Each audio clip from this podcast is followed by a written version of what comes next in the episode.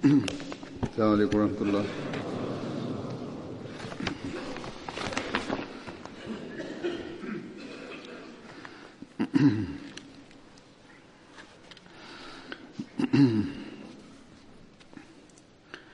أشهد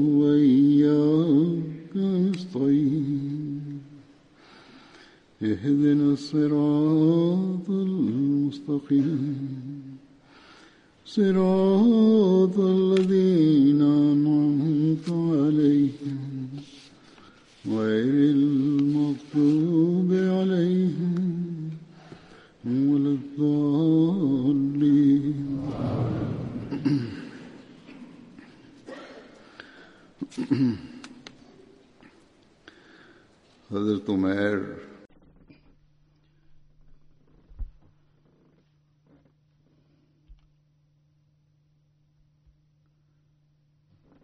بسم اللہ الرحمن الرحیم۔ حضور حضورانسیما حضرت عمیر علی کو صحابہ علی شری کی کٹی کا ویٹا یا بادری بابیا کیا نا اٹوا ابو وکاس aliuawa katika vita ya badri katika hijiria mbili harat umer raziallahu taala anhu. Alikuwa ndugu wa hadrat saad bin abi waqas na alikuwa miongoni wa wale waliosilimu mwanzoni. Mama yake alikuwa anaitwa hamna bin, binte sufian alikuwa katika kabila la banu zohra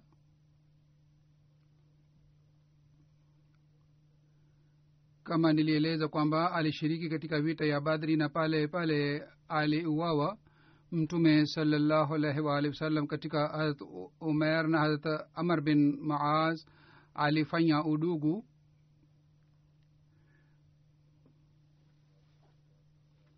Wengine wanasema kwamba hadrat umer bin abi wakas na hadrat khubai bin adi hawa ni wawili ambao walifanyiwa udugu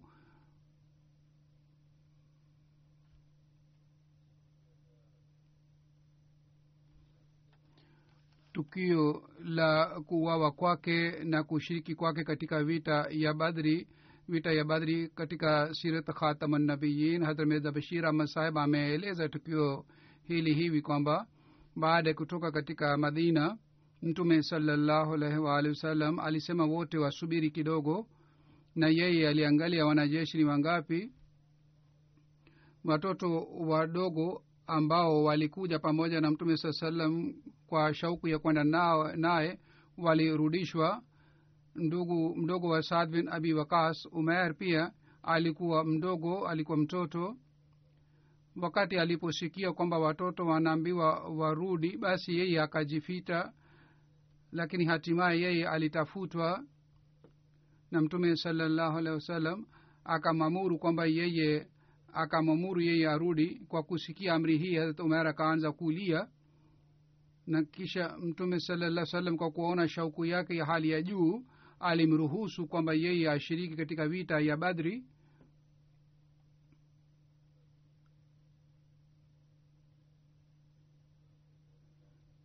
Katika kitabu kingine cha historia habari yake imeelezwa kwamba amar bin saad anaeleza anasimulia kwa kupitia baba yake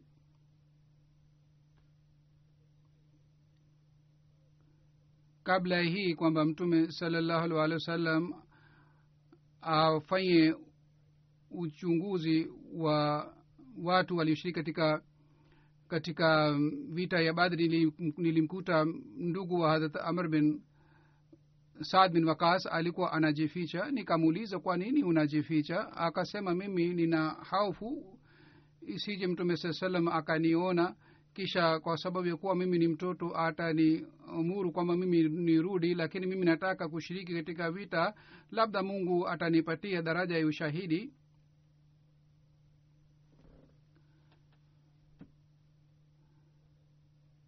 Wakati huyu alipopelekwa mbele ya mtume saa salam mtume saa salam akamwamuru kwamba yeye arudi kwa sababu yeye bado ni mtoto lakini yeye akaanza kulia kwa sababu ya hii mtume sasema akamruhusu yeye ashiriki katika vita ya badri.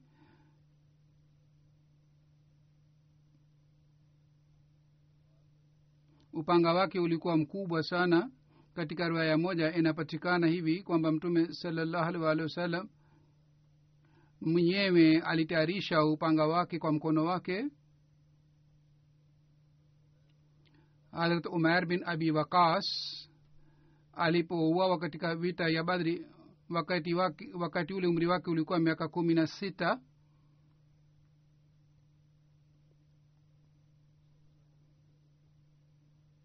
Umri wa miaka kumi na sita ulikuwa wa aina hii kwamba labda alikuwa mfupi ndio maana mtume sasema akumruhusu ashiriki katika vita ya badri.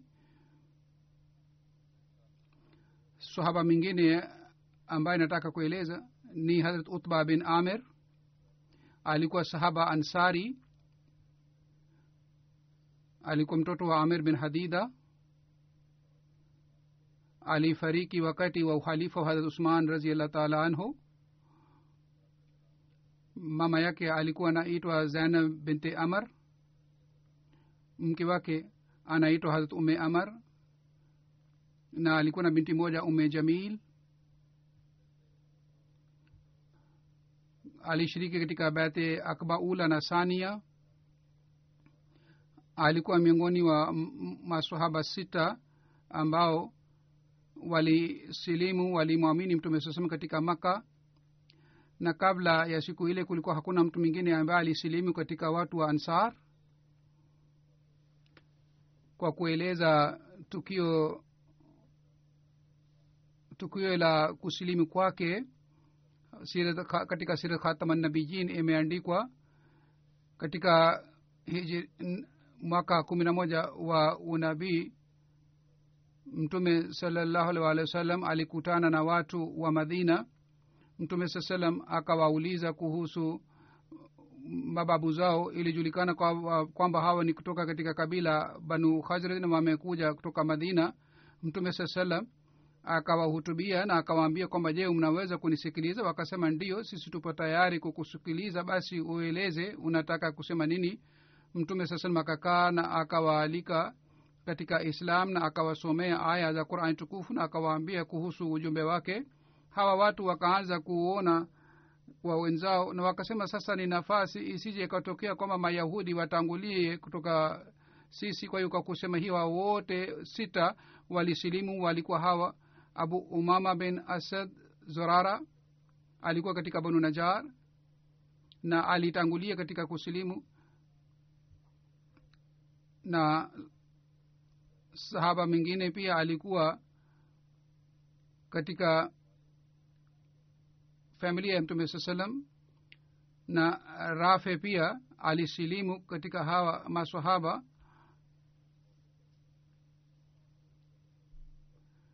mtume sasema alimpatia kurani tukufu ilikuwa imeteremka wakati ule. Ukba bin amer alikuwa katika bani salama na jabir bin abdullah aliyekuwa katika bani usaid. Hawa watu sita baada ya kusilimu waka wakamwaga mtume saa salam na wakasema kwamba watu wanaopiga vita sisi tunasumbuliwa sana na sisi hatuelewani. Sisi baada ya kurudi madina tutawahubiri watu wetu.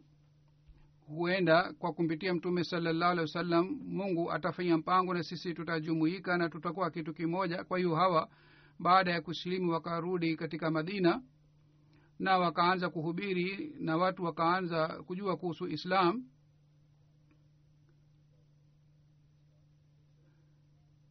kwa sababu ya islam ikhtilafu na tarafu na ikhtilafu na ikhtilafu ilikuwa inapatikana ikaondoka na umoja ukapatikana na hawa watu walikuwa maadui wakawa kama ni ndugu. Hazuru anasema katika hutuba iliyopita nilieleza kwamba hawa kwa sababu kuwa ndugu maadui walikuwa wakipata shida na walitaka kuleta ikhtilafu katika watu hawa lakini kwa sababu ya malezi ya mtume saa salam wakawa tena kama ni ndugu na mfarakano wote uliondoka. Hadhra kutba alikuwa mtu wa kurusha mishale vizuri. Alishiriki katika badri na ohod vile vile katika vita ingine pamoja na mtume saa salam katika vita ya ohod alipingana na maadui kwa ujasiri sana na alipata majiraha tisa. Wakati wa ushindi wa maka alipewa bendera ya banu salama. Katika vita ya badri hadhrat kutba alikuwa anatangulia hivi kwamba akaweka mawe mawili na akasema mimi sitakimbia mpaka mawe haya yakimbie. Yaani akaweka shati kwamba mimi sitaacha uwanja nitaendelea kupigana na makafiri ndugu yake yazid bin amir ambaye pamoja na sahaba sabini alishiriki katika akba. Hadi yazid alishiriki katika badri na ohod na watoto wake walikuwa wakiishi katika madina na baghdad. Abu hatam anasimulia hadra katba bin amir wakati wa harat umar raziallahu taala anhu alifariki ibni haban anasema kwamba wakati wa khalifa wa usman alifariki sahaba watatu nataka kueleza kuhusu maisha yake ni shujaa bin wahab aliyekuwa mtoto wa wahab bin rabia alifariki katika vita ya yamama. Alikuwa anaitwa shujaa bin abi wahab familia yake katika alikuwa ra mwenzake banu abdishams alikuwa mtu mnyembamba sana na alikuwa na nywele sana. Hadrat khubaib ni katika wale masahaba ambao walimpokea mtume saa salam mwanzoni na mwaka sita wa kuwa nabii. Mtume salallahu alaihi waalihi wasallam ali alihama kutoka maka na alihamia habsha. Baadaye kwa kusikia habari hii kwamba watu wa maka wamerudi adh shujaa akarudi. Baadaye mtume saa salam aliwaumuru masahaba waende madina yeye pia pamoja na ndugu yake wakaacha maka na akahamia madina. Mtume salallahu alaihi waalihi wasallam alimfanya harat aus kwa kuwa ndugu wa harat shujaa wakati wa muakhat harat shujaa katika badri na ohod na vilevile katika vita yote alishiriki pamoja na mtume salallahu alaihi waalihi wasallam na baada ya kupata miaka arobaini katika vita ya yamama alifariki. Baada ya kurudi kutoka gazwa hudhabia mtume salallahu alaihi waalihi wasallam aliwaandikia barua wafalme wengi. Harat abdurahman anasimulia raziallah taala anhu anasimulia mtume salallahu alaihi waalihi wasallam alikuwa aka, alisimama kwa ajili ya kutoa hutuba juu ya mimbari baada ya kumtukuza mwenyezi mungu. Mtume saa salam akasema nataka kuwatuma masaba kadhaa kwa wafalme nyinyi msifanye ikhtilafu nami kama wana waisraeli walifanya wale muhajirin wakasema ya rasulllah salllah salam sisi hatutafanya ikhtilafu nawe basi ututume. Kwa hiyo masahaba waliochaguliwa kwa ajili ya kuwatuma kwa wafalme miongoni wa hawa hadrat shujaa bin wahab pia alikuwa mmoja wao. Mtume salallahu alaihi waalihi wasallam haris bin mtume saa salam alimtuma kwa haris na jina lake alikuwa munzer, bin haris. Kwa vyovyote mtume saa salam alituma barua na katika barua ile mtume saa salam aliandika bismillahi rahmani rahim min muhammadin rasulillahi sala llah salam ila lharis ibni abi shami salamun ala man lhuda wa بالله وصدق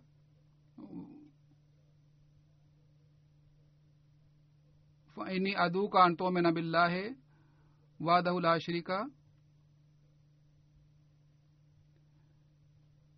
maana tafsiri yake ni hii kwamba kutoka kwa mtume muhammad saa salam natoa salamu kwa yule ambaye anafuata mwongozo na anamwamini mwenyezi mungu na anasadikisha bila shaka mimi nakualika umwamini mwenyezi mungu ambaye ni moja na hana mshirika. Kwa ukiamini basi utawala wako utasalimika. Halshujaa anasema mimi nikachukua barua hii kutoka kwa mtume sasam mpaka nikafika karibu na na nyumba ya haris. Nikakaa kule siku mbili sikuweza kuingia ndani. Hatimaye yule mtu ambaye alikuwa kiongozi mkurugenzi pale mlangoni nikamwambia kwamba mimi nimekuja kwa kuwa mwakilishi wa mtume muhammad salllahu alhi wa sallam yule mlinzi akasema yule mkurugenzi wa mlinzi akasema kwamba huyu kiongozi atatoka siku fulani nje ya nyumba yake wewe huwezi kukutana naye kabla ya siku ile. Hadrat shujaa anasema kwamba baadaye huyu mkurugenzi akaanza kuniuliza kuhusu mtume saa salam na kuhusu barua yake. Mimi niliendelea kumwambia maelezo yote na yeye akapata athari sana kwa sababu ya maelezo yangu na akaanza kulia kukusikia maelezo. Yaani yule mlinzi yule mkurugenzi akaanza kulia kusikia maelezo yangu. Baadaye huyu akasema kwamba mimi nilisoma katika injili kwamba maelezo yake yatakuwa sawa na maelezo uliyoeleza lakini nilikuwa nafikiria atakuja katika siria lakini sasa mimi nimejua kwamba yeye amekuja katika kara yani katika maeneo ya yemen.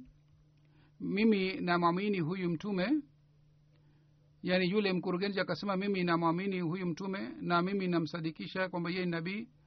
Lakini mimi naogopa kutoka kwa haris yeye atani ataniua yani yeye akaeleza haufu yake kwamba yule kiongozi wangu kiongozi wa eneo hili akijua mimi nimesilimu ataniua. Anasema baada ya siku ile yule mlinzi akaanza kuniheshimu sana na akaanza kuongea nami vizuri aliendelea kunipatia habari kuhusu haris na alikuwa akikata tamaa kuhusu haris kwamba haris bin abe shimer anamwogopa kutoka mfalme keser kwa sababu yeye alikuwa kiongozi chini ya ufalme wake hatimaye siku moja haris akatoka nje katika nyumba yake na alikuwa amevaa taji mimi nikapewa ruhusa ya kwenda mbele yake mimi nilimwendea na nilimpatia barua ya mtume muhammad salllah salam ye akasoma barua ya mtume saa kisha akatupa barua ya mtume saa salam na akapata ghadhabu sana na hasira na akasema ni nani ambaye anaweza kuianganya ufalme wangu mimi mwenyewe namwendea kwa kupigana naye hata kama yeye anaishi katika yemen. Mimi nitamwendea na nitamwadhibu. Yeye akasema kwamba wanajeshi wajiandae sisi tuta tutamfuata huyu mtu ambaye ametuandikia barua.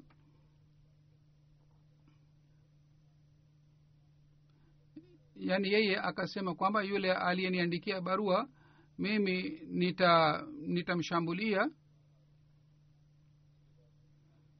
baadaye haris bin abi shimer mpaka usiku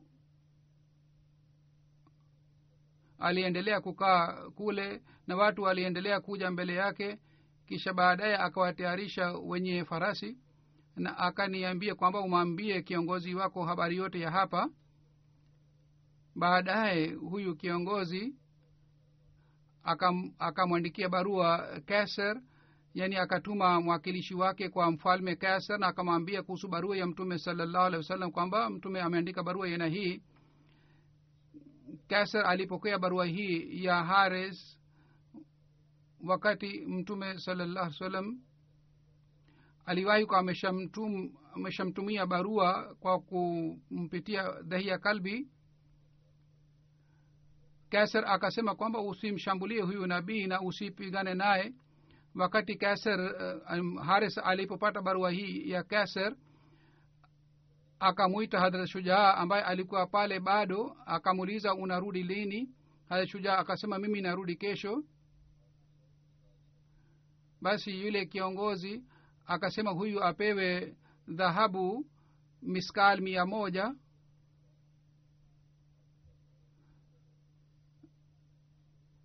Na yule yule mkurugenzi akamjia na akampatia mawazi na fedha kiasi fulani na akasema yani yule kiongozi yani yule mkurugenzi na mlinzi akasema kwamba tafadhali umsalimie mtume muhammad sallallahu salam na umwambie kwamba mimi nimemwamini na mimi nimekuwa mfuasi wake.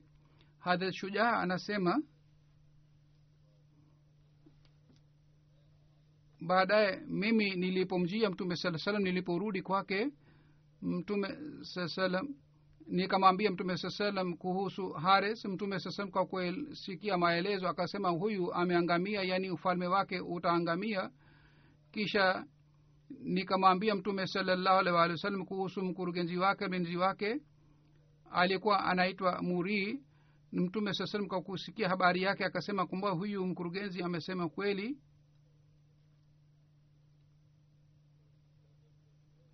hadrat sahib za bashira masaheb kwa kupata taarifa kutoka katika vitabu mbalimbali ameeleza hivi. Anaandika barua tano ya tabligh barua tano ya mahubiri. Mtume sasema alimwandikia haris bin shimer eneo hili ilikuwa karibu na arab upande wa kaskazini. Wakati hadrat shujaa bin wahab alipofika kule katika eneo la yule kiongozi aitwaye haris bin shemer ye alikuwa anafanya maandalizi kwa ajili ya shamra shamra za ushindi wa wa mfalme kaser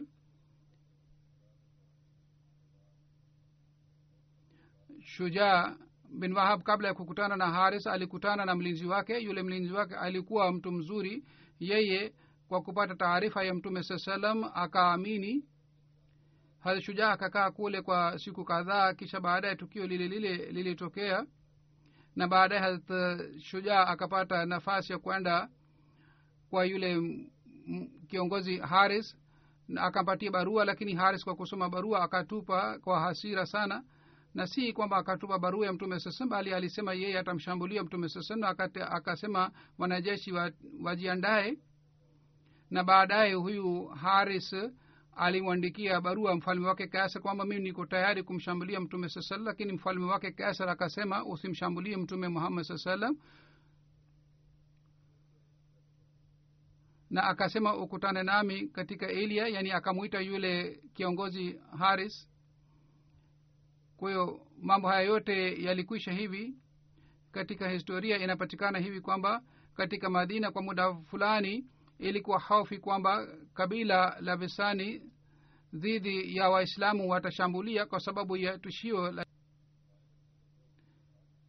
katika hijiria nane rabiul awal mtume salaa salam alipata taarifa kwamba tawi la banu hawazan wanajiandaa kwa ajili ya kupigana na waislamu. Mtume saa salam alimtuma shujaa pamoja na masahaba ishirini na wanne.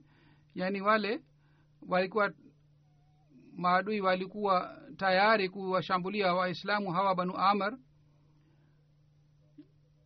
na wale maadui walikuwa katikati ya madina. Na hadrat shujaa alikuwa anasafiri usiku pamoja na wenzake na mchana alikuwa akijificha. Na asubuhi alifika katika kabila la banu amer. Wale watu kwa kuona waislamu kadhaa wakapata haufu ingawa walitoka kwa ajili ya kuwashambulia waislamu lakini kwa kuwaona hawa waislamu wakapata haufu na kwa kuacha vifaa vyao wakakimbia. Hadrat shujaa akawaambia wenzao kwamba msiwafuate hawa maadui ambao wanakimbia na akasema kwamba basi sawa na utaratibu wakati ule akasema kwamba mukusanye mali yao yani mbuzi na, na vitu vingine. Na mali hii ilikuwa nyingi kiasi hiki kwamba kila aliyeshiriki alipata ngamia kumi na tano na vile vile walipata vifaa vingine. Yaani wale maadui walikuja na vifaa vya kila aina walikuwa tayari walijiandaa vizuri kuwashambulia waislamu. Ndiyo maana hawa waislamu walioshiriki katika tukio hili walipata vifaa vingi na saba mingine ni harat shumas. Nimeshawahi kueleza kuhusu huyu uh, katika hutuba fulani. Katika vita ya ohodh hijiria tatu alifariki. Jina lake lilikuwa usman lakini lakabu ilikuwa shimas na kwa lakabu hii alikuwa anaitwa alikuwa katika banu makhzum. Na katika mwanzo wa islam alisilimu. Habrat ibn, Ib- ibn hisham kwa kueleza sababu ya shimas ameandika shimas jina lake ni usman. Na sababu ya kuitwa shimas ni hii kwamba kiongozi wa, wa, wa eh, kiongozi wa, wa anaitwa shimas. Alikuja makka na alikuwa mtu mzuri sana. Kwa kuona uzuri wake watu wa makka wakashangaa. Utuba bin rabia aliyekuwa mjomba wa usban na akasema mimi ki- kijana mzuri zaidi kuliko huyo kiongozi. Kisha akamleta huyu mtoto usman. Tangu siku ile akaanza kumwita shimas na sababu ya kuitwa shimas inaelezwa hii pia kwamba shimas alikuwa anaitwa kwa sababu ya rangi ya uso wake yaani kama anafanana na jua rangi yake inafanana na jua hadha shimas bin usman na mama yake hadha safia binti rabia walihamia habsha mama wa hadrat shimas sheba na utba walikuwa viongozi wa maka ambao waliuawa katika badri alikuwa dada yao. Hadrat shimas bin usman wakati wa kurudi kutoka habsha alihamia madina hadrat shimas bin usman baada kuhamia madina alikaa kwa mubashir bin munzir said bin musayib anasema hadha shimas bin usman kabla ya kuuawa katika vita ya ohodh alikuwa akikaa kwa huyu huyu sahaba. Mtume muhammad salllahu alaihi waalihi wasallam alifanya udugu baina yake na baina ya hadrat hanzala mtoto wa hadrat shimas anaitwa hadrat abdullah. Mke wake alikuwa anaitwa um, ume habib binte said na alikuwa miongoni wale wanawake waliohamia mwanzoni. Alishiriki katika badri na ohod na katika vita ya ohod alipigana na makafiri kwa ujasiri sana. Mtume saa salam akasema nilimkuta shimas bin usman kama ni ngao. Mtume sasema alipokuwa akiona kulia kushoto alikuwa akimkuta hadha pale. Yeye alikuwa anapigana kwa kutumia upanga wake.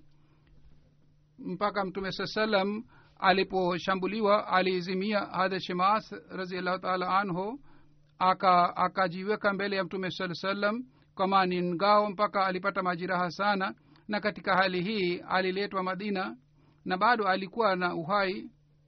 Aliletwa kwa aisha harat ume salama akasema je hii huyu kazani yangu atapelekwa kwa mtu mwingine badala ya mimi mtume saa akasema huyu mpeleke kwa harat ume huyu alipelekwa kwa ume na katika nyumba yake alifariki kwa sababu alikuwa na majiraha kisha kwa amri ya mtume salallahu alih walihi wasallam sehemu ya ohod alizikwa katika mawazi yake yaani wakati alipoletwa madina alipokuwa na majeraha ali aliishi siku moja na usiku moja na yeye hakula kitu chochote. Wakati ule alikuwa na udhaifu sana. Yaani hata yeye alikuwa ameezimia na alikuwa hawezi kula kitu chochote. Na wakati alipofariki umri wake ulikuwa miaka thelathini na nne. Kisha kuna sahaba mwingine aitwaye abu abs bin jabar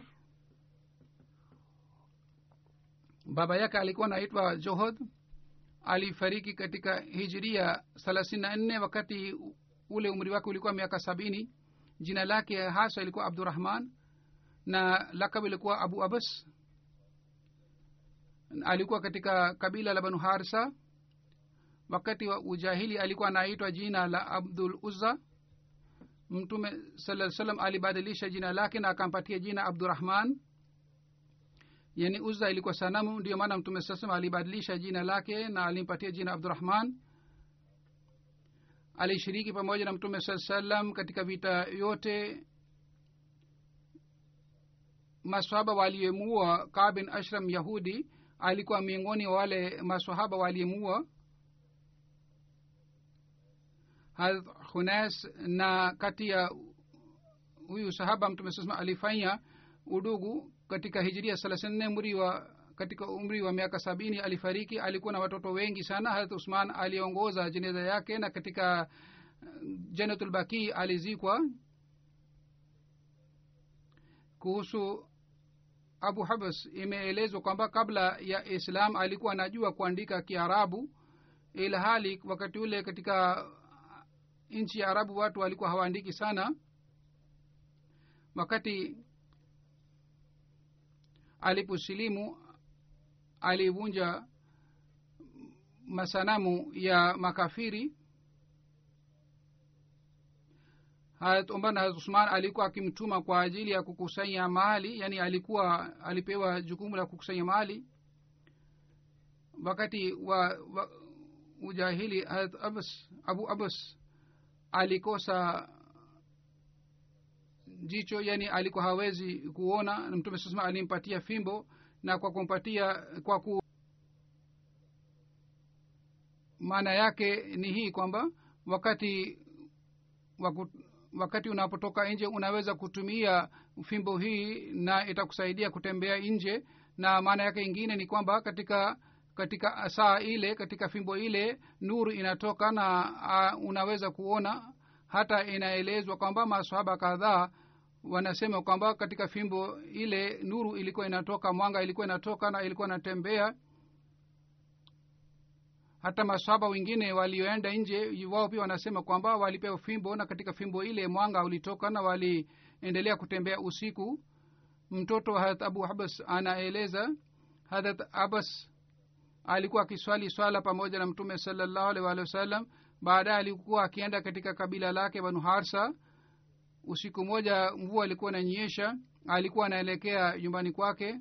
Katika fimbo yake mwanga ukaanza kutoka na hivi akapata mwanga njiani na akafika nyumbani vizuri.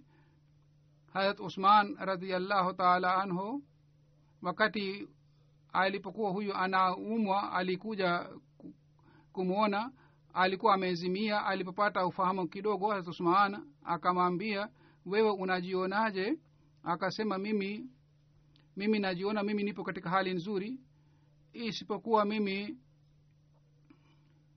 mimi nilipoteza kamba moja tu na nilipoteza na mimi sikuweza kutafuta kamba ile. Yaani yeye alikuwa akikusanya sadaka na mali na anasema kwamba katika sadaka ile mimi kwa bahati mbaya nilipoteza kamba moja na sikuweza kutafuta kamba lile. Yaani hali uaminifu wake ilikuwa ya aina hii kwamba alipoteza kamba moja ya kufunga ngamia na kwa sababu ya tukio hili alikuwa alikuwa akihuzunika sana na wakati wa kufa kwake pia alikuwa anafikiria sana kuhusu kamba lile kwamba isije kamba hii kamba hili iwe uh, imtihani kwa ajili yake siku ya kiama huzuru anasema hawa ni watu ambao walikuwa na haufu ya aina hii na walikuwa na imani ya aina hii. Hadrat anas raziallah taala anhu anasimulia kulikuwa hakuna mtu mwingine ambaye alikuwa akifanya haraka kuswali swala ya alasiri. Mtume sasema alikuwa akiswali swala ya alasiri haraka na mansar wawili walikuwa mbali sana katika msikiti wa mtume na moja alikuwa abu lubaba na mwingine alikuwa abu munzir.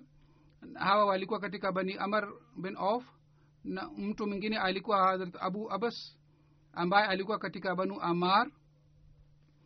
Nyumba yake ilikuwa katika banu harsa hawa wote wawili walikuwa wakiishi mbali sana katika msikiti wa mtume saa salam hawa masahaba wote walikuwa wakiswali sala pamoja na mtume saa salam na walipokuwa wakirudi katika watu wao wakati ule walikuwa wale watu walikuwa hawaswali swala la asiri mpaka walikuwa wakisubiri ili waongoze swala. Yaani wao walikuwa wakitembea haraka sana na kabla ya kuisha wakati wa swala ya lasiri walikuwa wakiswali walikuwa wakifika kule katika watu wao harat abdullah bin abs anasimulia mtume salllah salam alisema yule mtu ambaye amefanya miguu miguu yake ipate vumbi kwa ajili ya mwenyezi mungu basi mungu ameharamisha moto kwa ajili yake. Yaani wale wanafanya jihadi katika njia ya mungu wale watu ambao wanafuata njia ya ridhaa ya mwenyezi mungu hawa ni watu ambao moto wa jahanamu hautagusa kisha wale watu ambao kwa ajili ya mahubiri wanatembea na kisha wale watu ambao kwa mbali wanakuja kusali sala hawa watu wote ni miongoni mwa wale watu ambao kuhusu hawa watu mungu anasema mungu ameharamisha moto kwa ajili ya hawa watu wote. Kisha kulikuwa sahaba mwingine harat abu akil bin abdullah alikuwa ansari. Abdullah alikuwa baba yake alifariki katika hijiria kumi na mbili katika vita ya yamama. Jina lake lilikuwa abdurahman jina lake la zamani lilikuwa abdul uzza. Wakati aliposilimu mtume saa salam alimpatia jina abdurahman alikuwa katika kabila banu unef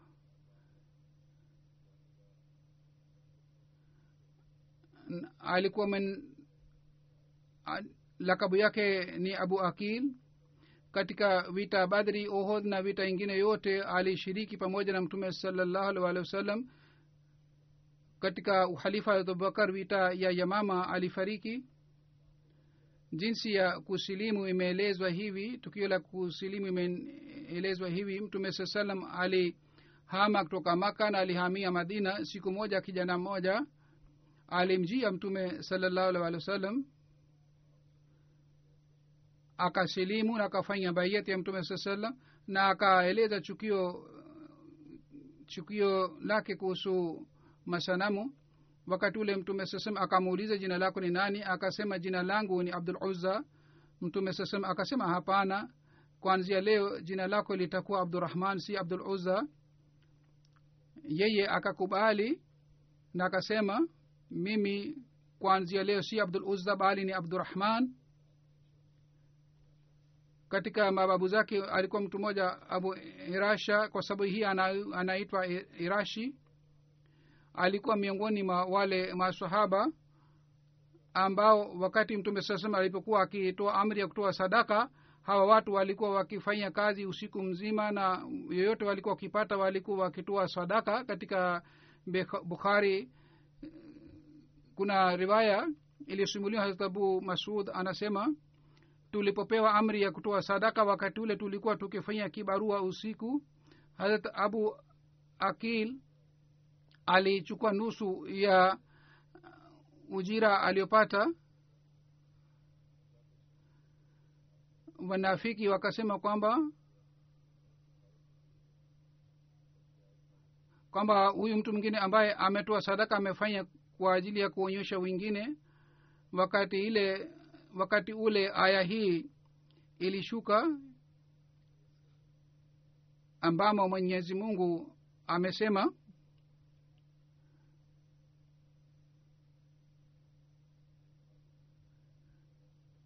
yani hawa ni wanafiki ambao wanafanya dhihaka juu ya wale ambao wanatoa sadaka hawa wanafanya juhudi lakini wanafiki wanafanya dhihaka la mungu. Atawaadhibu hawa wanafiki na watapata adhabu imizayo. Hawa masahaba walikuwa wakifanya kazi kwa njia mbalimbali ili waweze kupata ridhaa ya mwenyezi mungu.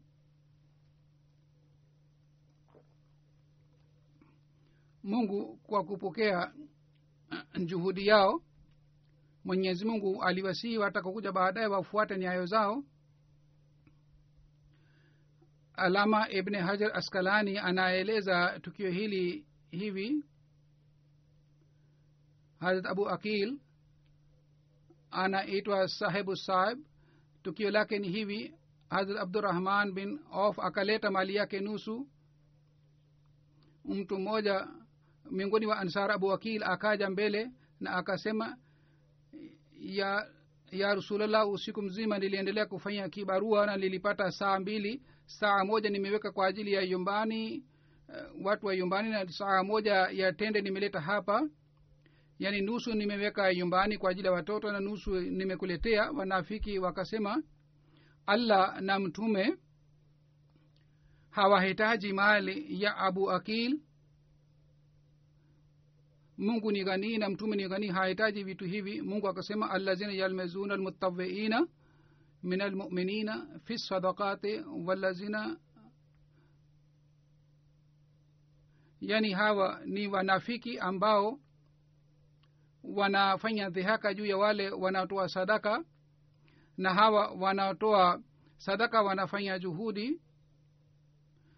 Huyu alikuwa sahaba ansari ambaye alimshambulia musalma kanzab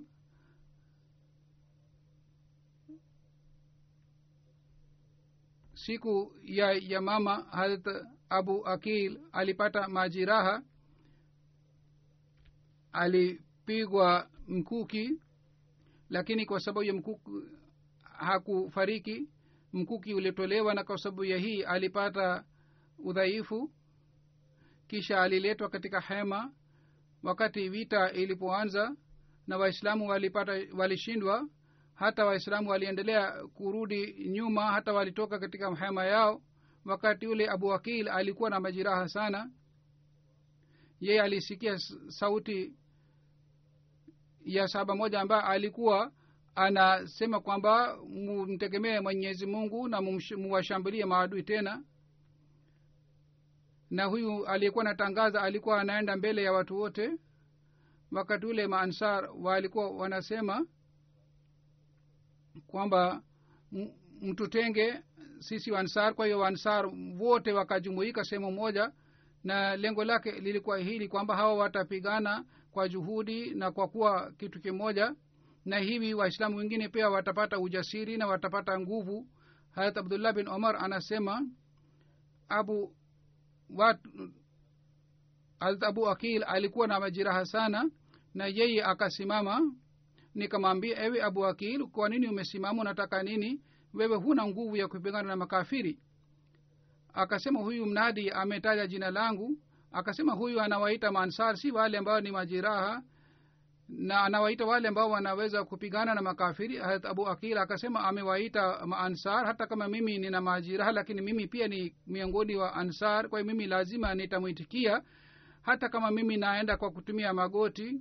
Harat ibni umar anasema harat abu akil akajikaza na akashika upanga kisha akaanza kutangaza enyi ansar muwashambulie makafiri tena. Kwa hiyo mansar wakajumuika kisha waislamu waka maadui na wakapigana nao kwa nguvu sana mpaka maadui wakakimbia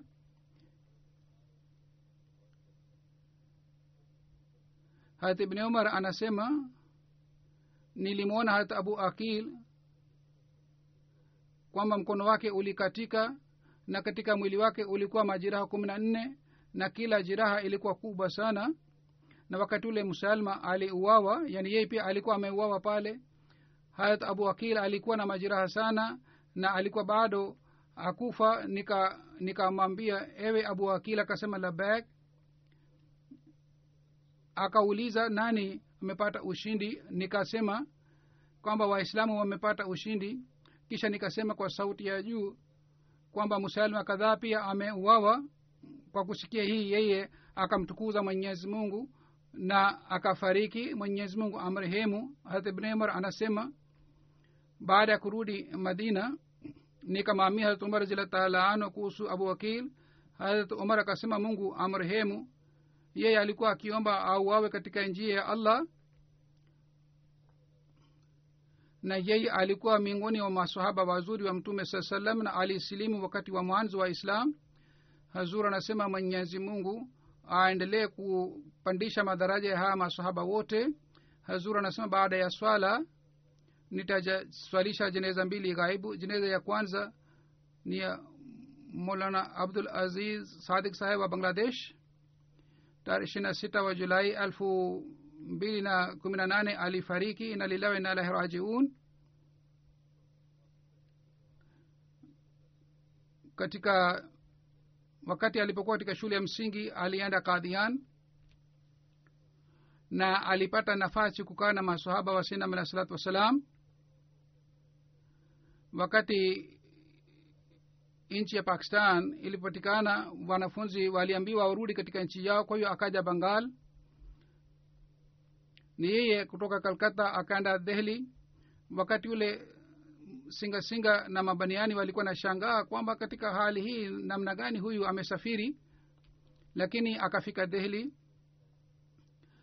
kisha yeye wakati mpango wa kumtuma ulifanywa na aliyetumwa bengal. Yeye alifanya course ya jamiatul mubashirin alipata digri ya shahid. Kisha katika punjab university na peshawar university alifanya digrii ya mwalwi fazil. Kisha katika pakistan faisalabad jamaat ya smundri alitumikia jumuiya. Baadaye alipelekwa bengal mashariki halifa watatu rahimahullah taala aliunda kamati ya kufasiri kurani tukufu katika lugha ya bangla. Molana abdul aziz saheb pia alikuwa miongoni wa hawa waliochaguliwa kwa ajili ya kufasiri qurani tukufu. Moli muhammad amir bangali pia alikuwa pamoja naye kwa hiyo aliishi rabo kwa ajili ya kazi hii.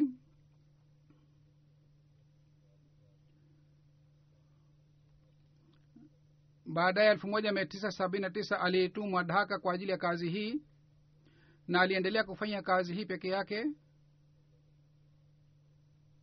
Na wakati wa karne ya sherehe ya karne ya jumuiya aliweza kumaliza tafsiri ya kurani tukufu aliwahi kuitumikia jumuiya katika jamaata mbalimbali alifanya kazi ya malezi na mahubiri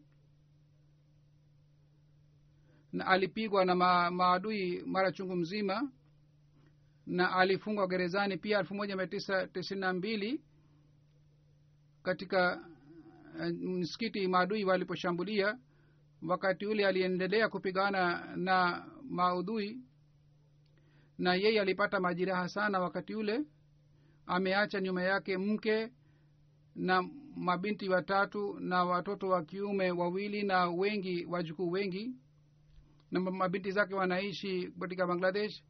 Mtoto wake mmoja anaishi katika amerika na mmoja anaishi katika uingereza na anafanya kazi katika mta mwenyezi mungu apandishe madaraja ya marehemu na mungu awajalie watoto wake wa pia waweze kuendeleza mema yake. Jeneza ya pili ni muhammad rafullah saheb shahid ibn basharat ahmad saheb sayid wala nankana saheb tarehe ishina tisa wa august wakati wa sala ya maghrib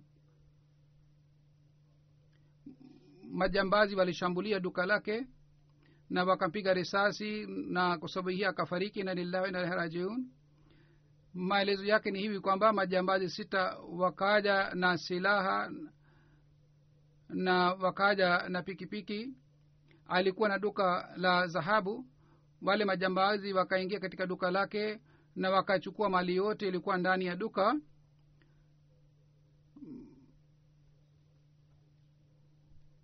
Na wakaanza kupiga risasi na hata mtu mmoja ambaye alikuwa anatembea nje yeye pia alifariki. Wakati hawa majambazi walipokuwa wananyanganya walipochukua mali yote ya duka wakati ule wakapiga risasi risasi tatu na kwa sababu hii alifariki. Katika duka lake walikuwa watu wengine pia lakini wale majambazi walilenga walimlenga zafrullah saheb kwa sababu alikuwa mwanajumuia kwa hiyo kwa kumlenga walipiga risasi. Marehemu alikuwa mwenye tabia nzuri na hulka njema na mwenye karamu sana. Kwa sababu ya hii watu wengi walikuja kwa ajili ya rambirambi na washuka wanajumuia wapi walikuja alikuwa akipenda sana jamaat na alikuwa aliitikia kila amri ya uhalifa. Alikuwa akiswali swala kwa fadhila za mwenyezimungu alikuwa musi. Alikuwa anaitumikia jumuiya kwa kuwa katibu wa taalim katika sayid wala umri wake ulikuwa miaka thelathini miaka miwili na nusu iliyopita alioa na ana mtoto moja jina lake ni abu um, talha ameacha mke mtoto na wazazi na ndugu moja na dada watano.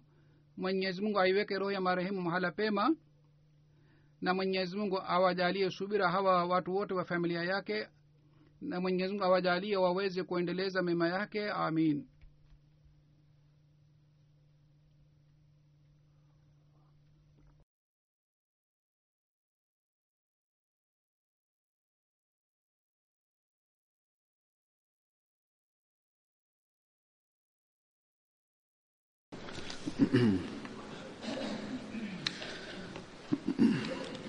الحمد لله الحمد لله نحمده ونستعينه ونستغفره ونؤمن به ونتوكل عليه ونعوذ بالله من شرور أنفسنا ومن سيئات أعمالنا. من يهده الله فلا مضل له ومن يضلل فلا هادي له. ونشهد أن لا إله إلا الله ونشهد أن محمدا عبده ورسوله. عباد الله رحمكم الله إن بالعدل والإحسان وإيتاء ذي القربى وينهى عن الفحشاء والمنكر والبغي يعظكم لعلكم تذكرون اذكروا الله يذكركم وادعوه يستجب لكم ولذكر الله أكبر.